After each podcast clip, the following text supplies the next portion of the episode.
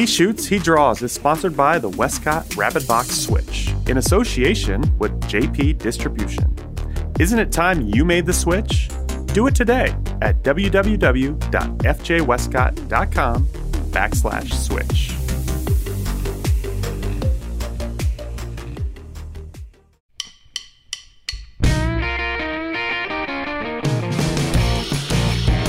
Welcome to the He Shoots, He Draws podcast, the show about photography and design, with your hosts Glyn Dewis and Dave Clayton. Hello and welcome back to another episode of He Shoots, He Draws with me, Glyn Dewis, and my not present at the time we're recording this intro, Dave Clayton. Now, this particular episode is a little bit different. I actually turned the tables on Dave and I did an interview uh, with him about him because I wanted you folks out there who maybe don't know so much about Dave. I wanted you to know a little bit more about my best mate and what makes Dave Dave. Now, this was kind of uh, motivated by the fact that on the day we did record the actual interview, uh, I'd received two copies of my brand new book, The Photoshop Toolbox. They'd come through from Rocky Nook, the t- first two samples off the print. Uh, and obviously, David uh, designed the cover for this book as he has done in my two previous books. So that was one reason. The other reason being there is a contract which you'll hear us kind of briefly mention about in the episode. Uh, and all I can say is that Dave has got a contract from Rocky Nook to write a book. That is all I can tell you. In fact, that's probably more than we were able to tell you at the time we did the uh, the chat. So, I guess, seeing as I'm sat here on my own, we better get this going. And I'm going to start off by saying, Dave, who are you? Hello, Glyn. Well, I'm Dave, your co host.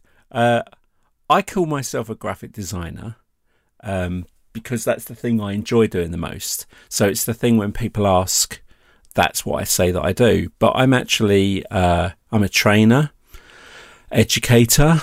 Uh, I write for Photoshop User Magazine, and uh, I work for a. I actually have a day job, so I work as a training manager for a company called Astute Graphics, mm-hmm. um, and I think my, my is design. I think it's one of those things. Um, as a graphic designer, it actually encompasses everything I love, not right. just the, the job that I do.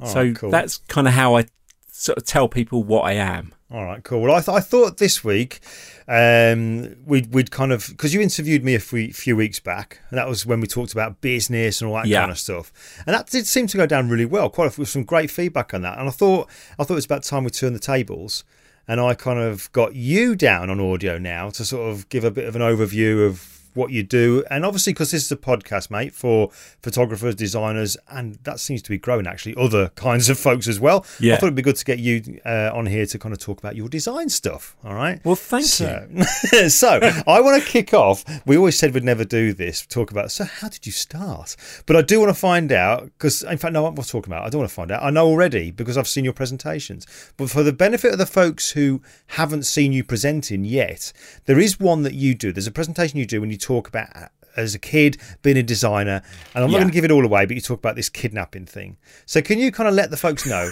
how you got into all this design stuff or was design already in you yeah, well, as you mentioned from the kidnapping, I spent a lot of time in prison learning to draw on walls. Um, no, I know what you mean. So at Photoshop World last year, I wanted to do a class that wasn't a tutorial. I wanted to talk about why me because there's a lot of people who go to these things, and I'm quite humble about what I do. And I always think, well, you know, why am I the qualified person to be standing here? A lot of people don't know me. I, you know, I don't have things associated to me like yourself and my fellow instructors. So I kind of want to give them a story of, well, why do I love graphic design? And I called it Get Inspired by Graphic Design because the more I talked to people about graphic design or design work, the more I realise it's actually quite a widespread thing. I guess it's like, you know, a painter mm. can be someone who decorates a living room or a, a fine art painter. So as I sat down and started to think about it, it's just these ideas and examples in daily life that I started to realise actually, you know, design is all around us constantly. And then it was, well, actually, think about from when you get up in the morning the amount of design that's in front of you from you know, you get up and you might check your phone. That's that's been designed in such a way to be appealing. The app, the app icons. You go downstairs, you put your cereal, you pull your cereal out the cupboard. Your cereal's all been designed specifically to capture your attention. Yeah, yeah. The newspaper has been designed. Uh, the T-shirt that you may have worn. There's there's just design constantly around us, and it's what influences us. And I wanted to get a class together that explained to people why my role as a graphic designer is important but also hard. Because as a as an industry our job is to make things visually appealing um, but getting a message across. So i started to put these bits together um, that was basically you know how did i start? I was a little kid. I was at home for some reason all i can remember is my mum used to watch sci-fi star trek land of the giants uh, just tons of really iconic, eye catching, colourful American TV, Thunderbirds, Joe 90. And I was always fascinated by like the Thunderbirds logo and the branding. They all had a different colour, and the Thunderbirds all had a different colour. And there was that was the thing that always stood out to me. Like Man from Uncle, I always remember had this great logo, um, and everything was des- everything had a design to it and a style.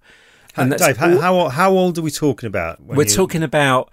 I was born in 1965, so we're talking about from the age of I don't know six, five, six, seven. I, I can remember like toys I had Christmas morning. Captain Scarlet, particularly, I had a Captain Scarlet car, and uh, for anyone, if Americans may not know, but Captain Scarlet had a very specific logo, and that was what I used to draw. That's what I used to. I used to copy a lot. So as a child, my memories are all really vibrant, colourful packaging and TV shows. Yeah. And I think it's that nature versus nurture thing. Do you are you born a designer or do you do you, do you learn? You know, this is the thing. I'm thinking. Here you are, you know, a kid of six ish and you're kind of what's really standing out to you with all that kind of stuff is oh wow look at the colors in that look at the design in that it's like it's hard to get your head around thinking why at the age of six is that something that's attracting you do you know what i mean yeah and i used to i mean you've you've seen my office i i love old stuff i love you know I, I keep a lot of old things or i quite often i'll buy things off ebay but i'm fascinated by packaging um, and that was probably the, the bigger thing for me is what I remember is old brands of, you know, my mum used to walk us to Sainsbury's, to hmm. supermarket, mm. and I just have really vivid memories of, of liking the packaging of the things she used to buy. And, and at such a young age, that's the thing that I always remember. It's, you know, just sitting on the floor with a box of pencils and, and colouring and drawing and copying things. But as I grew up, and that's what I did at school, that's what I really excelled at at school was art and technical drawing. Bearing in mind we're talking pre-computer days, mm. you know, not a hint of a computer when I was a kid. That growing up through school, I was always artistic. I've still got all my old school reports, and they all say the same thing: mm. crap at maths. he can speak English. Um, Just his yeah, his history and geography. There, uh, that's all behind me now. uh, but art, anything artistic, anything artistic was the thing I excelled at. So I get to the age of 16. I can't believe ev- you just said that. I know. Everything would be Dave's going to go to university or I'm going to go to college and study graphic design or art because even at 16 there was still you know the only technology at school was the language lab where you had yes. headphones on yeah yeah um I left school at 16. There was no talk of me doing anything fo- following on from that. I, I got all my best grades in art and technical drawing. I, I sucked at maths. I got ungraded in maths. And yet I, I, left school and went to work for my dad in an engineering company. Right. And it, now, when people talk about regrets, when you think you're good at something, and I would say, as a piece of advice to anyone, if you've got a particular skill now in this day and age, if you use every opportunity available to you to learn your craft and to go and study it. If you can go to college and university, take that thing and go and do it because this is a great industry, but it's a very competitive industry. Now, I went into engineering, and yet I found all the time I was working with my dad, we used to work on these big machinery, uh, big machines, big compacting presses, and my job was to clean them, rub them down, paint them. I used to do all the electrical wiring, all the pipes. And do you know what? Every machine that, that came in and went out looked brand new because I painted it and made it look mm. good. I used the right colours. The electrical cabinets I used to do were all colour coded. They were all laid out exactly. They were a work of art. I wish I had photographs of these cabinets that I used to make. Everything was precise and designed. It had an aesthetically pleasing look to me. Yeah, yeah, yeah. Um, and I did that for nine years. And I went to college and got a, you know, City and Guilds in mechanical engineering. Nine years, you know, nine years straight out of school. And were really my going to college years, going to university years, and I didn't. So, so while you were doing that, then while you're doing all this engineering work with your dad for, for like nine years, you've grown up to that point there with a fascination, interest in type graphic design and stuff like that. So, in your spare time, are you still keeping that going? Are you still doing stuff? Yeah, in my spare time, all I remember was uh, I was I became fascinated with desktop. Well, what is now called desktop publishing. I had a real fascination for for publications, for books and magazines, and I used to buy a lot of magazines that had real good like art, like Look and Learn. There was a magazine called Look and Learn that had a lot of artistic stuff in. So what I really did was I spent all that time kind of not actually studying it, but I hmm. realised looking back, I was studying it. I was researching it, but more in a leisurely fashion because you know through my own fault I decided to go and work because I wanted some money. Mm. Um, but I do, you know, I've still got a couple of books from back in those days where I I remember being always looking at logos and packaging. In fact, I used to. I remember when I worked for Dad, I'd buy from a company that had the best logo rather mm. than necessarily the cheapest price. Oh, wow. Never told my dad that, but but uh, there there was always something there. But you know, you get into that age, girls get into your life, and you know that it's still around you, but pro- perhaps not as much as I should have done mm. um, back then. But yeah, work was important. Tell tell uh, tell us about that kidnapping thing then, because I love yeah, that story. so as part of my slide, I talk about typography, and I was fascinated with type. My mum used to have a catalogue come, which um, you like you go through and you pick something, you pay for it over like forty weeks, and there was this you know massive thick catalog, like two inches thick, that had all these products in, and and because then you've got all the products, you've got all the logos, which means you've got all the typography. And I used to cut things out and make my own catalogue. So I used to go through the toys or whatever, make my catalogue, and then I used to make all the titles. And whenever we watched anything like Starsky and Hutch or, yeah, Man from Uncle, Mission Impossible, every time there was an episode where somebody was kidnapped, I got excited because there was a ransom note. And I used to think, and I'd love to do a sketch for this one day, is every kidnapping gang, somebody had to do the ransom note. And I used to love the thought of there was this one guy who was a complete nerd, like no muscle, no, not a threatening bone in his body. But man, did he love to make a ransom note. And he had a collection of type. And that's what I had. I had all these letters cut out from magazines and newspapers, my mum's old woman's weekly. And I had alphabets and I used to make and recreate kidnap letters. Mm-hmm. I never did any kidnapping, but good. that but that side of it made me. I don't know. I guess I'm. I was just learning typography in a really weird way because ransom note is the most. You know, the, it's the worst thing possible because it's like every letter's different, the color's different, the type's different, and yet a ransom note is aesthetically pleasing to the eye. There's something about the randomness of it that to this day people still create art that looks like a ransom letter. Mm. So I used to love the kidnapping episodes. and uh, I never saw it as a career path, obviously, but that for me was a thing where, you know, typography is really important. It goes back to the whole thing of messaging and and even now I can find a type I can find a typeface that will actually make me come up with an idea for a graphical project just from seeing a, a word in a particular typeface. But that is just something that, you know, over a period of time, the more you see it, the more you understand it, the more you research it, you realize there's a science behind it. Okay. So, all right. So, so uh, right now, just going back to what you've been talking about so far, then we've got now to roughly about the age of 25. Yes. All right. So I, I just want to know what. Let's talk about the years now from 25 to leading up to- modern the- day. How did keeping it clean and what you can talk about, I guess. But Yeah. just you know, how have you gone from that age of twenty five when you're just finishing working with your dad, I believe, Yeah. and then you here you are now. You are you know you're a, you're a graphic designer. You you're a training manager. You're presented on stage. Blah blah blah blah blah. How, what's happened in that twenty five plus years? Yes. So, about that age is where my life completely turned on its head. And although I didn't necessarily pursue an actual career path, th- that leaving my dad and joining the next company was the moment in my life that cha- that absolutely changed my life. Because the job I, I got, I went to work for a printing company in Hemel Hempstead called AM International and they they were a printing company, but I joined them just at a time where the Apple Mac had just come out. So it was the first time I actually saw a computer. Now, by that time, while I was working with my dad, I started making uh, by hand, drawing with you know a ruler and a pencil and pen.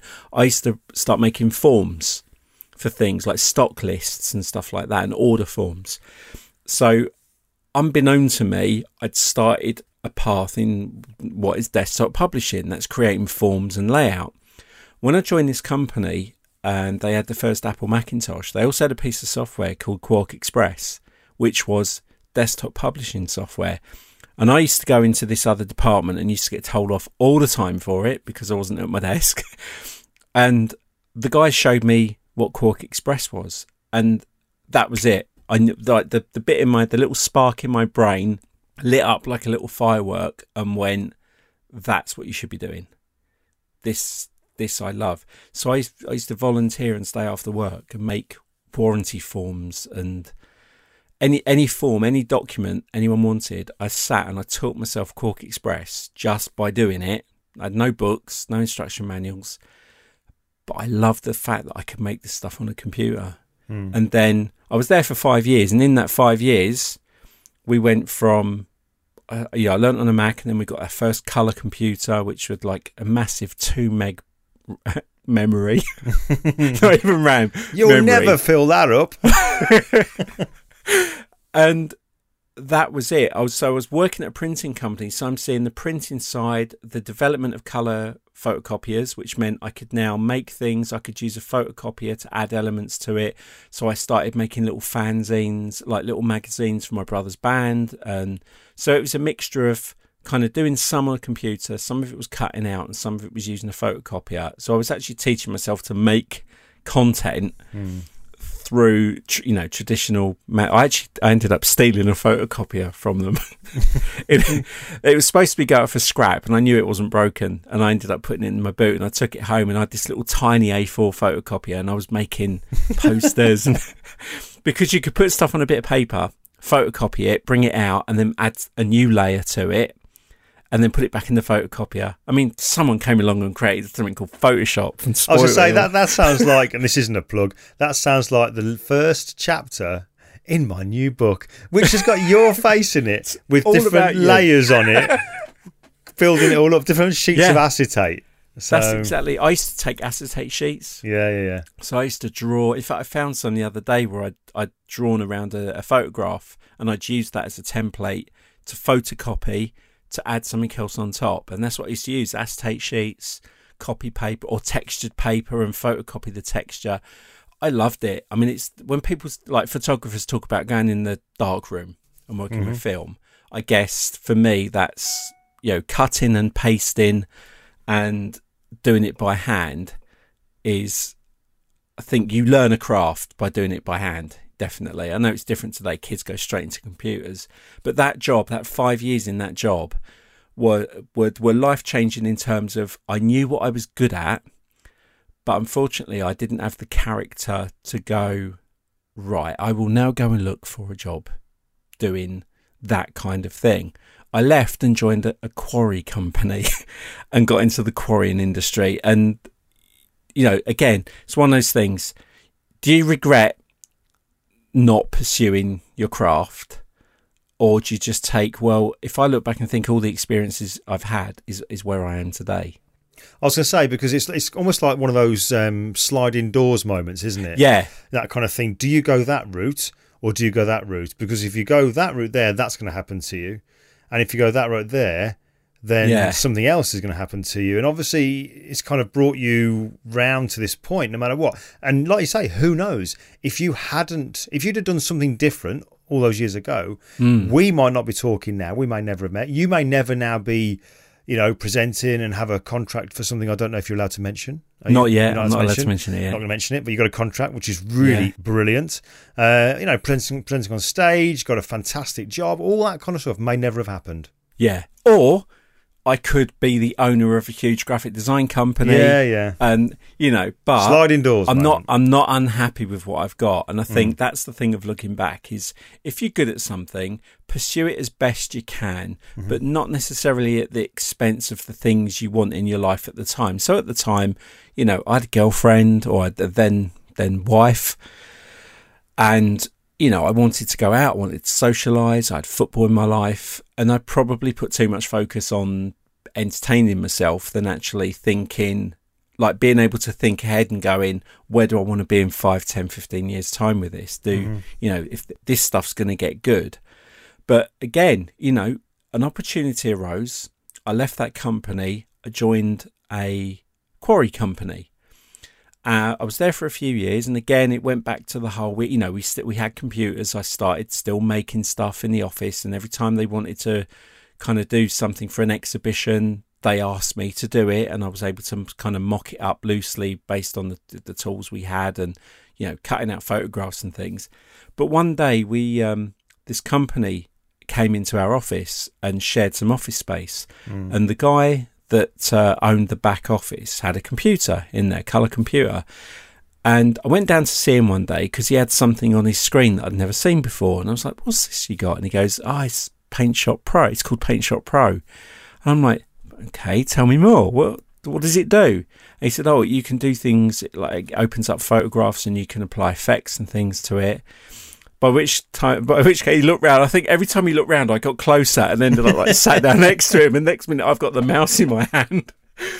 And so yeah, this pro- program Paint Shop Pro, and I sat Yeah. down and saw what it could do, and I said, "Could are you happy if I come into your office after work every day, like for an hour, and just sit on your computer and if, give me something to do? If if you want me to do something for you, give it to me to do."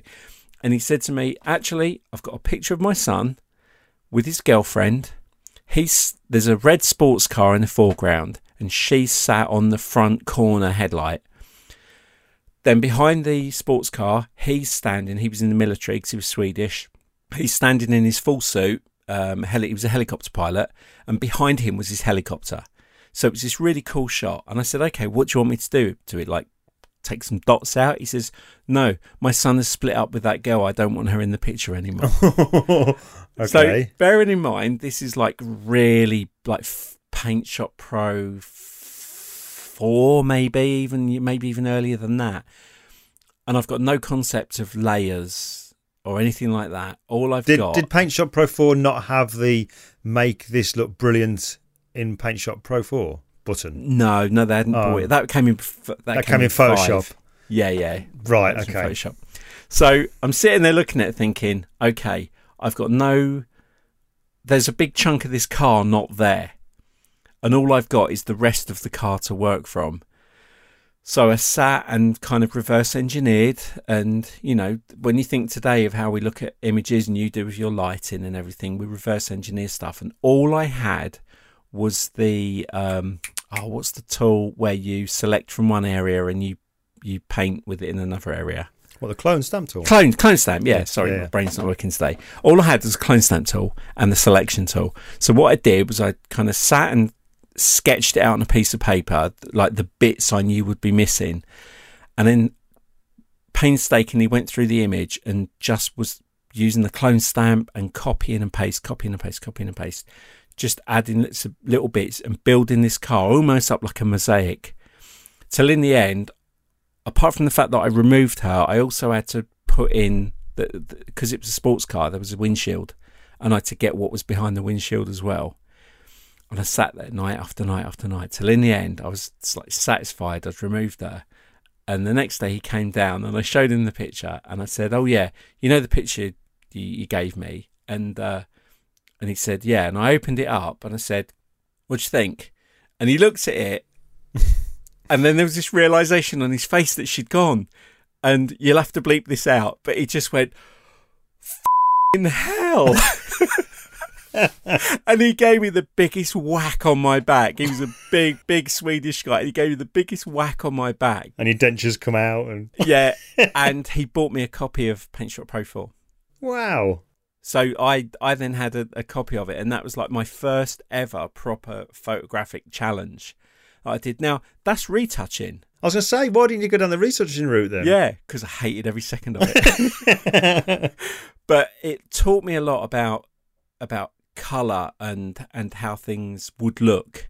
So I learnt the tool. I learnt I learnt what the tools were and used Paint Shop. Like I say, bought me a copy of Paint Shop Pro, and then I was tried because it had type tool in it. So I took it home. I ended up buying my first computer, loaded it up, and then found you could do text and you could start to like add more graphical elements to it. So I sat and started to teach myself. I used to like pick up a magazine or something and then try and make it just try and recreate it mm. and just use Paint Shop Pro. Then what happens you've you've had it is once people see you've got this bit of software every I think for about 5 years eh, every job I did it was can you put so and so's head on so and so's body? yeah. I did loads of that. Oh god, I did calendars, I did birthday cards, but it was quite good fun because I was starting to, you know, finding iconic images, and then the chat. See, I love a challenge. If somebody says to me, "Can you make this?" but I'm afraid I haven't got anything to give you, I love the challenge of a blank sheet of paper. You know, you, photographers like the landscape or the studio with the model. I like nothing. I want a nice clean page, and that for me then was the challenge is what can I create today? What can I make? And I just taught myself that. Just did it. Just constantly copying things, find packaging or something in, in a book or a magazine, and just kept trying to do it. See, see, there's that word again, that C word, copying. We've Yeah. talked about this before. You know, it's, I think we've both in presentations we've both done. We talk about the importance of copying and how it helps you to grow and develop your skills and then your own, I suppose, your own style. And that's the same with yourself with your own design work, right? Ab- absolutely. I mean, I even as an artist, even even as a like sitting drawing, I was immense at copying. You give me hmm. something, I could copy it to almost perfection. But ask me to draw a bowl of fruit, and it looks like the pencils fell off a table onto a bit of paper. And you know, I, I mean, I can draw. I can draw. I'm underselling myself. I can draw, but I can copy like an ace. and that's what I used to do. I used to get comics and magazines and like a photograph, and I would I would redraw it and then color it in and shade it and and teach myself that kind of thing. But that was the thing I loved doing the most because then when I realised my talent wasn't like Aaron, where he could draw characters and things. I can still draw characters with the kids now. But I started to realise that every time I had fun, it was when I was copying a magazine cover Yeah. or I was copying something that had text. So therefore, I started drawing type. So I knew the thing I was drawn to every time was rather than copy everything, start to copy the things you like the most. And I s- s- especially liked American design, like that kind of mid-century Americana. Is this all the stuff uh, like the Bill Rose? Yeah, yeah, with Bill Rose. I loved old signage and like I say, I watched all those 1960s shows and Thunderbirds and Joe 90 and they all had really kind of bright, iconic shapes and colours. So, you know, looking back now, it's always weird when in when you're in the moment you don't realise it. And yet when you look back and think of all the things that inspired you and what you were doing, Mm. it's oh, crikey, yeah, all these memories Yeah, are yeah, just yeah. like popping back of things that I could visualize that I wish I knew then. I absolutely wish I knew then because, again, the- you know, there's those little moments in your life is, sh- you know, am I in the wrong job? But again, another changing career. I worked at this company for a while. I taught myself uh, Paint Shop Pro. I did get a, I did get my hands on using Photoshop uh, uh, eventually. I think I've, I've admitted I've admitted to having a copy Yeah. before. yeah, I, I, I think I'd Photoshop four right. um, was I can't even remember who gave it to me. Someone gave it to me because I had a disc of it. Uh, very soon after, Pho- I remember Photoshop Five came out, and then five point five. But for me, it was it was really hard to jump from PaintShop Pro to Photoshop because suddenly here's this other piece of software that looks way more complicated that I had my hands on, but there wasn't a great deal around for me to like be inspired by because there's software, but I got nothing nothing really to teach me at that point. So I kept going back to PaintShop Pro. And, and it took me a really long time, probably until Photoshop 5.5, before I sort of embraced it and then was through the internet, you know, starting to become, and, and then there's starting to be more, uh, more content available. I started to understand what you could do with it. Hmm. But I was still always desktop publishing. You know, the the, the, pho- the photo side was nice, and I was sick of putting heads on people. but but I learned I learned you know, at the time I'd I'd go up against anyone for putting a head on another body and changing Yeah. the color and making it look Do, real. do you know what? What I'm kind of picking up on here is, and this is this is kind of like a like a hallelujah moment to me. Thinking, my God, yeah, I'm I'm, I'm hearing this now. Is the fact that all the stuff you're talking about from being a kid, growing up, you like you were just fascinated. It's kind of in your in your whole makeup that you were just drawn Yeah. to that kind of stuff. And you know, we're we're fast forwarding now. You're working. You know, you're a graphic designer, and I want to cover more of this, obviously. But I'm kind of surmising here. You're you're designing books covers for you know, thankfully myself, other authors as well. Now you know, got other Yeah. book covers out there. You're presenting on stage. All this kind of stuff's going on, but there's no mention so far of you being going to university to study graphic design. And I think this is this is a this is quite a big thing really because you know most people could look at you and go wow look what you're doing there you are you're presenting in America you're doing book covers God I wish I'd gone down that route but you haven't really gone down that route you've just No. you've just taken hold of something that you just love and you've you I mean you're self-taught But yeah, yeah. I'm, I mean, I've only ever done in my whole life. I've only ever done one Photoshop uh, course qualification uh, when I lived in Leicestershire. Uh, I went on a, a like a night school thing just to find out what else Photoshop could do. Um, I can't remember what version it was, but it was like pre pre Creative Suite, definitely. It might have been about Photoshop six or seven. Um, and I went and did it and was able to, you know, fulfill the course. That was the only qualification, not even a qualification, it was a certificate from a local college. Um, but it was just really, that was the only time I actually put myself into, like, I need to learn something here. If I want to be good at this, I need to at least practice. But yeah, it- again, it's, I think it goes back to that.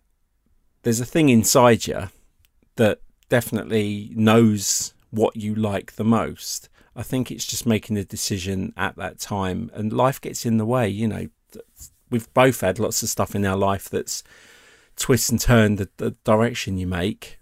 But yeah, when people sort of say that, they assume maybe I've won awards, or you know, I've worked for a, an agency, or I've been to university, and I think it's quite nice for them when when I say to them, no. Comple- I am completely self-taught. I actually think that is quite, you know, this sounds really corny, doesn't it? But it's actually quite inspiring that somebody can get that kind of career yeah, if, if you know, you don't necessarily have to go and get all these, you know, kind of go to all these special universities and get all these qualifications and stuff like that. Clearly, with someone like yourself, it is your skill level that has got your foot in the door. Yeah, and com- you've still got to be committed to learning. I think that's the one thing is one way or another we we we all should understand how to learn, and that's a really important skill because that is something that if you just assume you know it, you, you actually won't learn anything. Cool. Right. Well, listen. On that on that note, I'm going to try and segue this here. I do want to ask you more about learning. Okay. But before we do that, it's time for the new segment that we introduced in our show, going back a couple of episodes with Hannah Cousins. Do you remember, Dave? I do remember. And that segment is this. Getting to know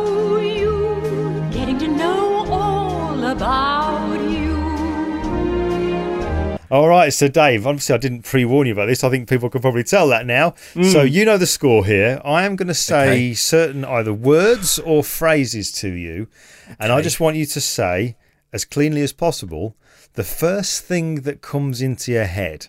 All right. I'm quite And- anxious about this. well, I've been writing these words down as you've been talking, thinking, okay, Okay. yeah, okay, and it's just to sort of you know just cover a few things.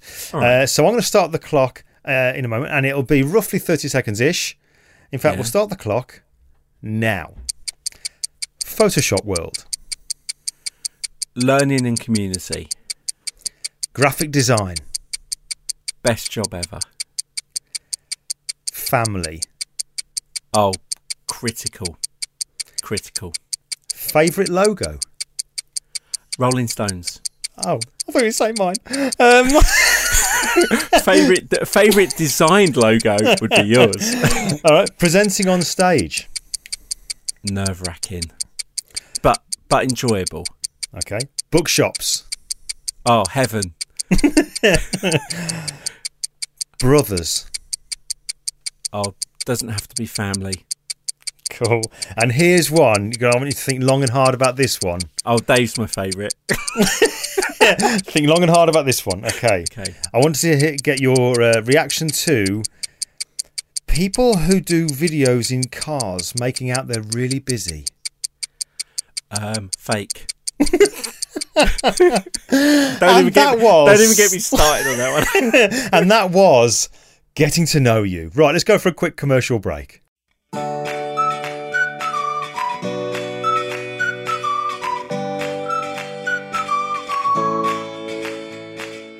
Are you finding yourself asking these questions about your business?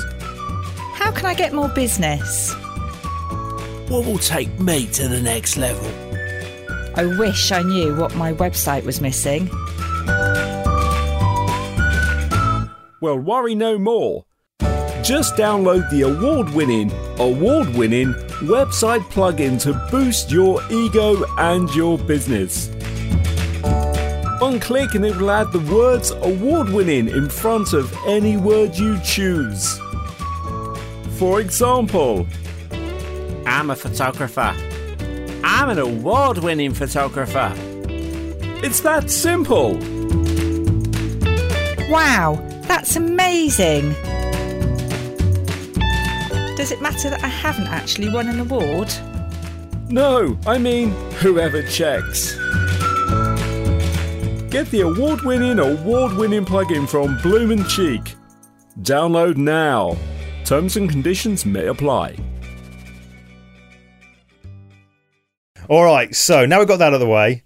We were talking just a few moments ago about Yeah. learning. All right, and I th- one thing I kind of mentioned to you before we started recording was about design and learning. Now, obviously, this might sound like a bit of a daft question for someone like yourself who uh, presents on stage, okay, and you talk and you've actually recorded classes, video classes. You've been to America and recorded some classes for KelbyOne. You've recently been out there again recording more classes on it Yeah. with design uh, using Photoshop and all that kind Yep. of stuff. But my question is, and this might sound odd, is can design be learned? And I don't mean the techniques Yeah. because that's a given, all right? Because you can write techniques in a book till the cows come home. But Yeah. can design itself be learned? I think I know there's a whole argument between that that whole nurture nature thing. I I honestly believe that a good chunk of the population are born with a with a God given talent. You know, when you see like six year old kid playing classical music like you wouldn't believe, yeah, they're taught that they're not taught it. I I think it's there. You just have to identify what it is and then nurture it, and then give that child the tools to do the thing that they love doing. I think I think design can be learned, which is why I do that presentation, which I thought would be for photographers. I really thought about a huge percentage of my audience would be photographers, and it actually went the other way. There was a huge percentage of graphic designers, and all the comments I've got since I've done that presentation and also done it elsewhere has been, "Wow, I never thought to look at design like that." And then you get comments afterwards where people send you links where they've spotted something. So I think I think we we are. I I would say we're all designers. I think we all have an element of design because one of the things in the presentation I do is I show something really bad. And my point is, is when you see something really badly made or badly designed, your brain knows it's badly designed. Yeah. And part of your brain tries to solve that one way or another. You might not know anything about typography or color, but, and this is only my opinion, but I think your brain somehow redesigns the bad thing it sees. Now, it's then understanding what, what process you just went through. If you go into a clothes shop, uh, anybody listening, you go into a clothes shop and you're looking for something to wear, why don't you just walk up to the first t shirt and the first pair of jeans you find and walk out the shop? You don't, do you? You spend an hour picking up t shirt. Don't like that design, don't like that colour. Oh, I like that logo, but I don't like it there. Um, oh, I like that, but I don't like the print on the back. There you are. There, you're a designer.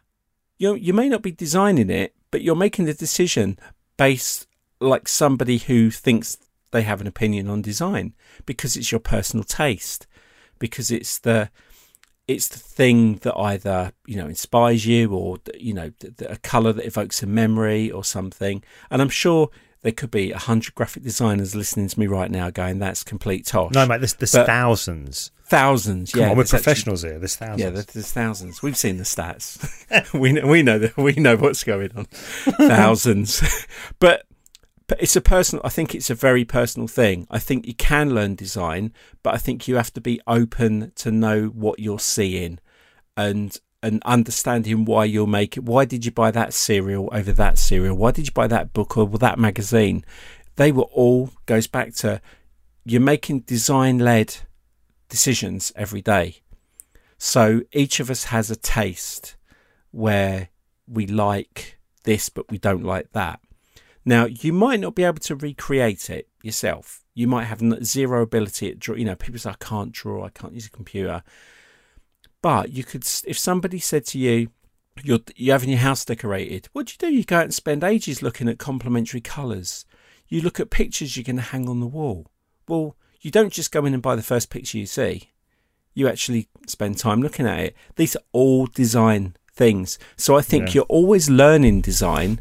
It's how you apply the knowledge that you've that you've got and whether there's something in your life that you want to take that and do something. And I and I always encourage anyone who says, "Oh, uh, you know, I want to make a birthday card for my kid, I want to make an invite for their party," and I would say, "Well, do it. Don't don't ask me. Do it, and then let's have a look at what you've done." And and then I say, "But look at something that you like." Just think of a style. Does the kid like sci-fi? Does it like you know? Does it need to be flowery?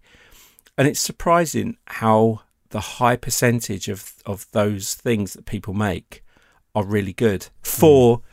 given that you know there might be a shift worker at a car factory you know that it's there. I think it's just how you apply the knowledge that you gain. And we are surrounded by all this all day every day. It's Um, kind of, it's kind of makes me think as you're talking there about you're kind of saying that everybody's a designer and everyone can be learned to develop that kind of skill. yes. Yeah. Uh, and that's very much kind of like what uh, our friend you've mentioned him already. Our friend Aaron Blaise uh, kind of mentions. Because whenever we're hanging out with him, we always say, "God, man, you're so talented," and he's so kind of, mate. No, seriously, listen, I've been doing this for 40, a long time. four years isn't it or something Yeah, yeah. It's a long time. He says it's just it can be learned, and so I- yeah, I, I, I totally get what he's saying there. Yeah. I, I still do think there has to be that, like with the graphic design thing, that it's in you already. yeah I think with the art thing with Aaron, it's in him already. yeah But I do, Aaron's- I do agree that you can still develop it. Yeah, Aaron's not a plumber. You know No. that some some people. You know, same as me. Uh, DIY and mechanics. Write write it off now. you know, bizarrely, when I worked for my dad, I learned a ton of problem solving ideas. And it and it applies in everything, you know. From trying to find something, okay, I can't find the thing I want, but I know I can change something I've got, so I can I can still I'm the mechanic in me still comes out. One one thing one thing I want to kind of find out about is, and I want to I want to use this to sort of for you to tell us what your process is, but also uh, as a way of you telling people this is a good way, I think, of, of how to do it. And I want to speak to you about your process. Yeah. So, for example, I know many times you've told me how how you came up with, as my example, my logo, okay, which Yeah. is genius. In fact, earlier tonight, when me and Anne were sat downstairs and she's looking through my new book, uh, she's looking through it, and there's a, there's a little bit on there that's got my logo in it on a picture inside. And Yeah. she just turned the page, saw your logo, and she just turned and looked at me and she went, "That your logo, it's just it's just genius." And she goes, "You know what? It's only until like a year ago that I realised that it wasn't just your head; it's the G and the D." She says, "It's just genius." So I want to speak to you, and I agree with that. I, I want to, I want to, I want to find what is your process. Let's say now I come to you and say, Dave, I need, I need a new logo. Yeah. Where do you go from that when somebody comes to you and says, right, how do you know? I, want, I need a new logo. What can you do for me? Yeah. Um, it's changed massively.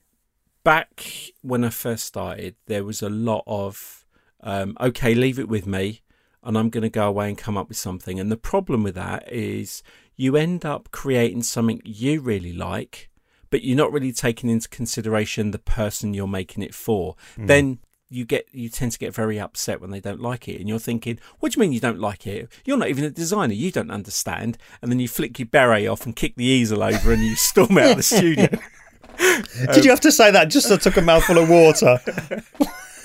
but for me the a process uh, how my process has changed ha- is when you get to the point where someone's going to pay you to do something you have to know how to research and you have to know how to put together i mean like you put mood boards together yeah, yeah. And it's the kind of thing I do. And now I tend to ask, you know, before I was too afraid to ask because it'll be like, well, if they're giving me the information, they, they'll want to pay less because they think they've done more of the work.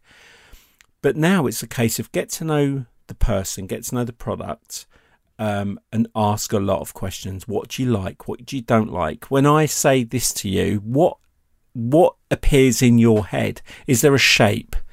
And it might just be the ease of somebody saying, "Oh, I love circle." I keep seeing it in a circle. Right, I'm going to go ahead and create your logo around it being in a circle or using a circle.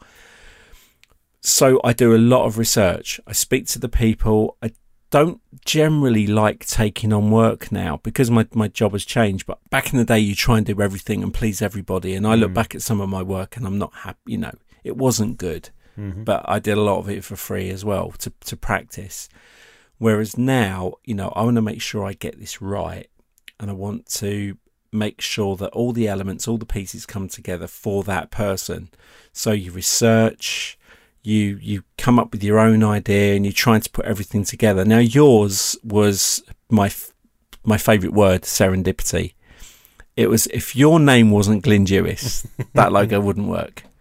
And and and Or all if I had a normally bald head and a nose. yeah, if you had a full head of hair and a, and a little nose Button like nose. Gervais, yeah. but I generally, I always have a notepad. Like uh, I use field notes because that's just the the books that I like. They're a nice little size, but generally, pe- keep a pencil and a notepad and, and write down words. Um, if somebody says, you know, I've just done, been working on a logo for a photographer, and one of the things that I knew was really important to this person was something in their life that they really treasure. So, okay, I thought, well, I'll, I will start with that. So my process then is I will then the first, and this is, and I've this has caught me out before as a logo designer. You do one or two things. You go and research and look on Google, and you look on stock photography sites. And what you do is you type in the thing you know you're going to make. Now, some people would say don't do this because it influences you, and others would say, like myself, is no. Go and have a look because when you're designing, say, a dog logo or a photography logo, it's the easiest and it's the hardest job in the world because it's hard to be original doing a logo for a photographer, and it's hard to be original doing a photog- uh, a logo for someone who has something like a dog because there's a million dog logos out there and there's a million photography logos. So what I try to do is research what's already out there and decide what I don't like and then start to piece together what I do like. And I did I did a test once. I gave myself a project, I made a logo, and then I googled the logo. Within page 2 of Google I found what I'd created. Now, I hadn't copied it, but through our life, through our day to day going about our business, we are influenced constantly. That which is what gives us taste. We have taste in in design. I like old retro stuff. Some people like really modern and and you find yourself being influenced by things. And I know I know we're getting on. I know we're running out of time. No, There's no, carry thing- on. Right. So there's um I'll have to find it on, on YouTube. There was a Derren Brown episode, the the, the mind guy. For any Yeah, yeah. American American friends, look up Derren Brown, D E R R E N Brown, and he's like um, a, a mind illusionist. And he actually one week did a graphic design marketing pr- thing, and I think he had like three teams of people it, from design agencies. And and what he was going to do was he, he was going to get them all to come to the studio. He was going to give them a brief. They were going to create something, and then obviously what he does is he turns his piece of paper over and he's drawn exactly what they've drawn. But not only that, they've all drawn exactly the same thing as him. And you're thinking, how do you do that? And you watch it, and he picks them up and he drives them to the studio, and they travel in the car. They're talking to him, like, how do you feel about today? And they get to the studio. He gives them, I think it was an elephant. It was something, something around an elephant. And the three agencies went about and created this piece of artwork. And when they'd finished, they'd all created the same thing. And when he unsealed his, you know, here I drew this a week ago, here's the proof. They were all not, they weren't all identical, but they were all Yeah. the same Yeah, idea. yeah. And then he shows you how he did it.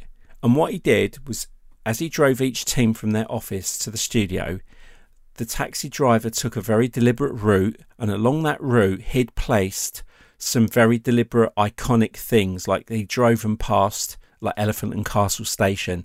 He deliberately made sure the car stopped at a certain point where there was an image on a wall, a poster, and a piece of type and a word, and a shop with a with a name.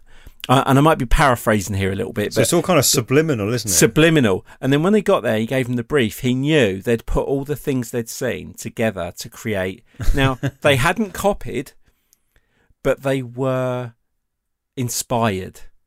They, they, unbeknown to them, they'd been inspired by things they'd seen. So my design can change from week to week. One week I can be very like retro style, and another week I can be quite like bold, thick colours, because as you know, my library in my office is a lot of books. So I've got pro- I have a problem.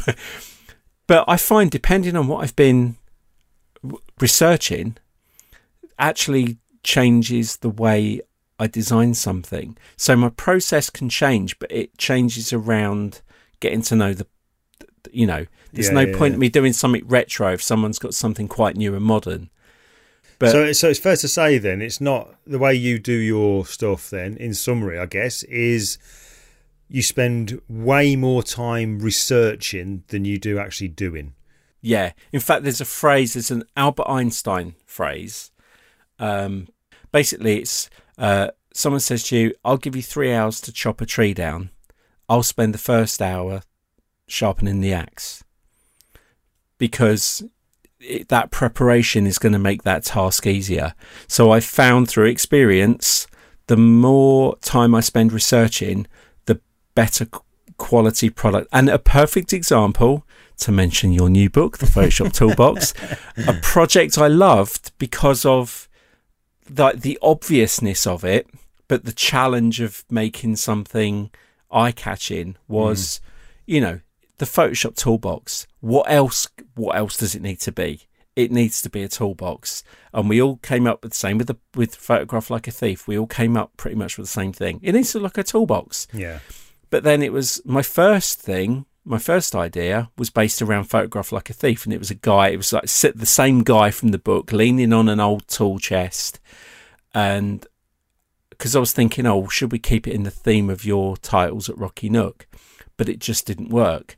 So then we spoke to Scott and Ted, and I'm not afraid to ask advice. I said, don't ever be afraid to ask the client what they want yeah, because the, if you give them what they want, they're more likely to be pleased than than trying to change their mind. And we spoke to Ted and Scott, toolbox. Think of a classic old toolbox. Well, you know, I've worked in engineering. I've had a toolbox. I've been around toolboxes. Br- big bright red, uh, stickers from all the like spark plugs and oil companies, and they all get scratched up and rough. So it was sketched it out and thought, okay, so it's got to have a metallic background. So let's get a metallic texture.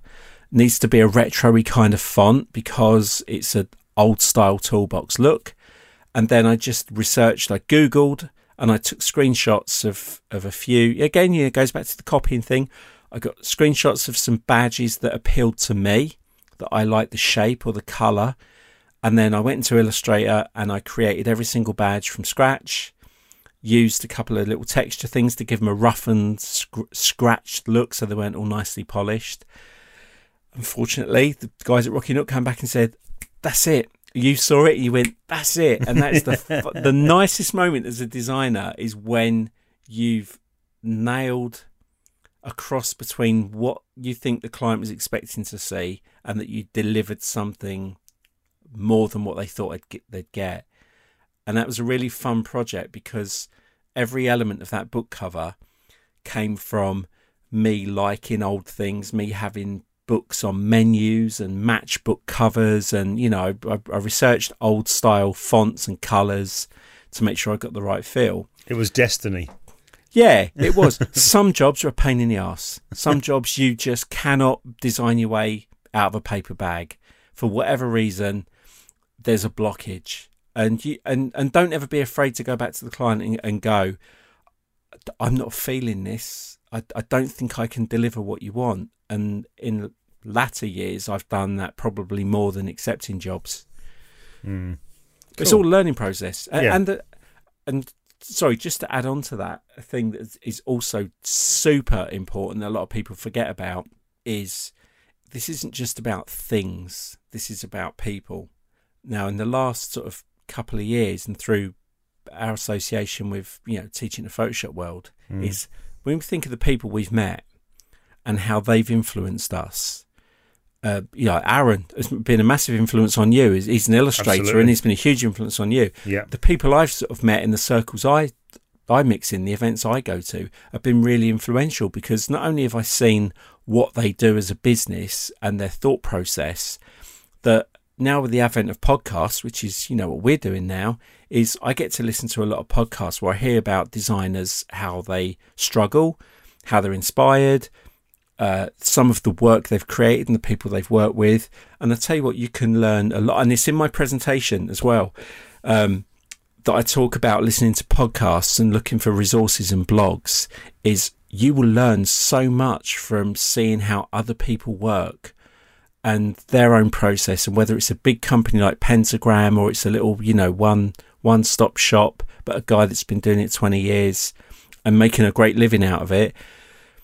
They're looking at how they work and how they think can you know i can listen to a podcast for an hour and a half on the way to work and by the time i get to work i, I can actually quit my job and go and start my own studio because because all the information that i didn't know that has just been fed to me was i never thought of it like that i never considered that as a as an alternative route to doing solving a problem yeah so and it, all this kind of podcasting, the, the blogging and videos. It is an incredible time, isn't it? Really, in this whole creative world, that how things are so freely shared, yeah, and how much is accessible. It's it is an, an incredible time for it. And don't be, you know, this is the thing that we found in photography that the, the you know, we've been lucky enough that we travel together. We've been to a lot of things together. And if there's one thing I've found, it's that sharing is hugely like it's it's a currency. Sharing for me is a currency, and that's not just sharing techniques. That's sharing information, sharing like helping people, um, sharing contacts. Just just anything you can do to help someone else is it actually re- apart from the fact it makes you feel really good it makes that person feel good and they then share it with someone else. And then you find yourself in you know you're in a community that's got your back and that you can go to someone and say look I'm working on this. I'm struggling a bit. What what can I ask your opinion on it? They won't go off to your client and steal the job off you. They'll actually sit on Skype and give you you know, I had a three hour chat the other night with Dustin Lee at RetroSupply, and all we spoke about was design and marketing. And you know me, I love marketing. uh, I, I, love the back, the back end, as I call it. But I love all. It's not just about design. It's you know, the, it's the things that we use, the tools we use that design is part of. But you know, you like you know, I love all the admin, and uh, again, and that's as important. You know, learn. The, we always say fit for purpose you know, everything's got to be fit for purpose. So whether it's a poster or an email campaign or a flyer or a sticker, you know, everything needs some thought put into it. And then and then making all those things be the same, be part of a brand is important. Not just having ten different fonts on ten different things. You look at the branding for the show. You know, we've we've kept to a colour scheme, a font, everything we do, we try to, to work around the colour. All that stuff is important, and and other people will influence and help you with that, and say, yeah, it's good, but I can't read that. Again, you know, don't be precious about it. It's just love it. Well, listen, listen. I, there is. I know from having been your mate for a good few years now, and sharing a room with him when we travel a lot and all that kind of stuff. I know there's a lot of layers to you, Mr. Clayton. So oh, there's yes. there's quite a lot that I want to kind of cover with you, but we're not. I'm going to save that for another chat because there are certain things I think could probably end up being an episode in themselves, and one of them being is talking about how you, as somebody who I would say is not comfortable or wasn't comfortable talking in front of a group of people, has gone from not wanting to do it to now being on stage in front of a lot of people and yeah. also being filmed. I want to talk about that because that's you know that's a big difference in your confidence, and I want to know how you overcome that because I think that could be really beneficial to folks. Yeah, so definitely. We'll, we'll, we'll definitely save we'll save that. that. Yeah, we'll save that. But I want to kind of finish off, wrap up with just to find out off the top of your head what's next for Dave Clayton. Okay, that's a good question. That's a really good question. So in a nutshell, at the moment, I'm really fortunate that my years of experience have put me in a job that I absolutely adore. I love I love what I'm doing at the moment, working for who I work for for Astute Graphics, because it's a product in a world surrounded by people who inspire me constantly. That my main objective from from my day job, because that is you know pays the bills, is we've got a real a lot of really cool stuff happening at what we're doing at the moment, which is stretching us outside of what where we've been with, which is Adobe Illustrator. So I'm really focused on that, on creating really good training and good content for the company. Outside of that, the thing that that makes me Dave, uh, there's something I can't say, is killing Just, me. It's a contract. Just leave it yeah, There, there is a there is a contract for something. Uh, that is a really big challenge for me. Um, and and I've I've realised lately, like you say, that pushing myself a little step at a time, given you know that I've got four kids, a day job, and I can't give all my time to this this particular thing. I think at the moment I, have set myself some little goals. Um, doing this next project will be really important. That will open a that will open some doors, I'm oh, sure. Yeah. Um, uh, there are a couple of things. You know, I, I never thought I'd say it, but I, I would actually like to teach at Mac Adobe Max just once. I, I didn't think I, I didn't think I was I was uh, I knock myself quite a bit. Yeah, you do. Um, you're you're one of these people who does kind of. You've always. I'm. I'm. You know, I'm so glad that you are now kind of um, you're getting all this attention. You know, you are presenting, you are getting filmed doing stuff, and all this other stuff, and the contract, which we can't talk about. I'm glad because you've always been the person that was. Everyone knew Dave, you know, um, but you're always the person who was always helping everybody else. It was just just unfaltering kind of support. What can I do for you? What can I do for you? Oh, I know someone who can do that. I'll get a contact for you. Just always helping. Yeah, and that that is the perfect example that you know, if you if you kind of just selflessly give out enough, it comes back and it's coming back. And this is this is absolutely your time now. And it is. I wish we could talk about the contract, but we can't. but it is brilliant, and I can't wait until we can talk about yeah. it because it's brilliant, mate. It's absolutely brilliant. I, th- but I think it will. It will definitely make it. May the this thing may actually open up a couple more door. The, a couple of the doors of things that I just want to I only want to do things if I think I can really give it 100%. And I've probably got a lot of that from you because I, I watch your work, work ethic and your thought process and being around you. I think you just, you do pick up good traits of your, of your mates that having the fact that someone's believed in me on this is huge for my confidence because yeah, I have put in a lot of years sharing and giving and, you know, um, oh, I wish I could say more because there are other people in around this thing. There are people I've I've helped get get to this this thing we're talking about before I've got to it. This is unfair, isn't it? Because people are going to be listening, thinking, "God's sake, just say What what, is it is." it? Yeah. But we can't. No, so listen, I we're, we're going to end it now Yeah. because this is almost like I've got a secret and I can't tell you. Yeah. So um, we'll we'll leave it there. We will do the other episode. And I want to try and me and you will have a chat afterwards about how we can bring that into a whole whole Yeah. uh, episode there about the confidence thing. So I think it's really really important. Uh, but Dave, thank you. I know I Oh, kind of threw you. this on you last minute, and I know you didn't know about the old uh, getting to know you thing, but I thought it'd be a bit of fun. You know, you Yeah. interviewed me, turn the tables. Let's get me mate Dave on here. So, Dave, thank you. Thank you. This, Dave Clayton, is your life.